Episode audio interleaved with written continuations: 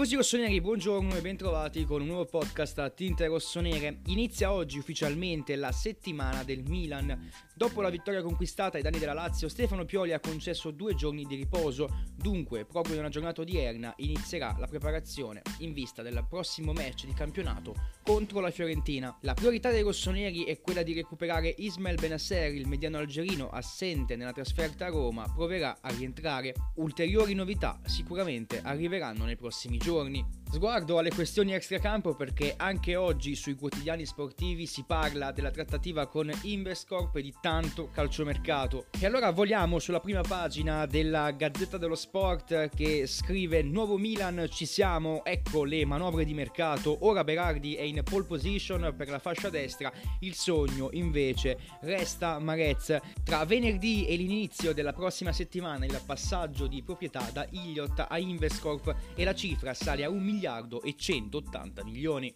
Nel dettaglio andiamo a pagina 6 della Gazzetta, Milan d'Arabia ci siamo, contratti pronti, firme a giorni e Invescorp aggiunge altri 80 milioni. Il traguardo comincia ad essere visibile, è terminata l'analisi dei conti del club rossonero e praticamente la trattativa è quasi giunta alla fumata bianca ma quale sarà il futuro per il Milan? Bene, ce lo spiega la Gazzetta che scrive stadio, investimenti, modernità, il decalogo per un domani al top.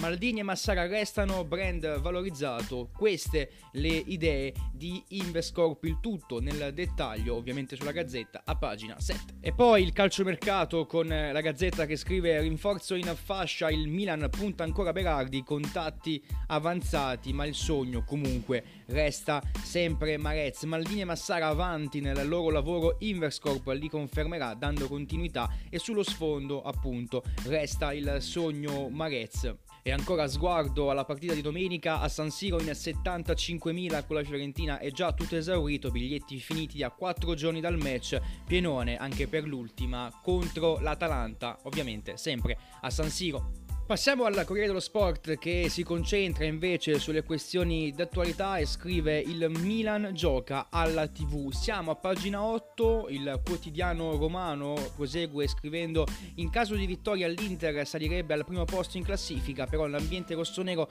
crede nell'impresa. Contro la Viola ci sarà un nuovo sold out a San Siro per ribaltare il KO dell'andata. Ricordiamo che questa sera finalmente verrà recuperata la gara tra Bologna e Inter. Anche qui si parla delle questioni legate a casa Milan, l'ora di Invescorp già venerdì le firme, il prezzo di vendita della società è aumentato a 1,18 miliardi di euro a seguire il passaggio delle azioni, quindi anche per il Corriere dello Sport siamo quasi arrivati alla fumata bianca. Anche su tutto sport si parla di Milan, siamo a pagina 14, il quotidiano torinese scrive sarà un Milan più forte, Marez primo obiettivo, l'arrivo di Origi già definito ma non dovrebbe essere l'unico in attacco, aggressività sul mercato però senza stravolgere l'organico che adesso sta facendo davvero bene, ecco il piano del nuovo Milan targato Invesco. Chiudiamo con il calciomercato perché il tutto sport scrive Romagnoli alla Lazio a fare ad alta tensione il capitano del Milan, dopo alcune dichiarazioni o presunte dichiarazioni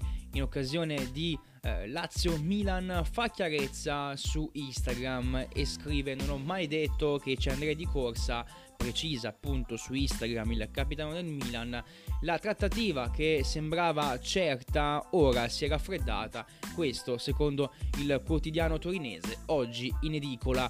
Romagnoli che non gioca da due mesi eppure da capitano è stato tra i primi a correre per festeggiare Tonali, effettivamente lo dimostrano le immagini. Queste le principali notizie della mattinata odierna, oggi mercoledì 27 aprile. Tifosi rossoneri, buona giornata e come sempre, Forza Milan.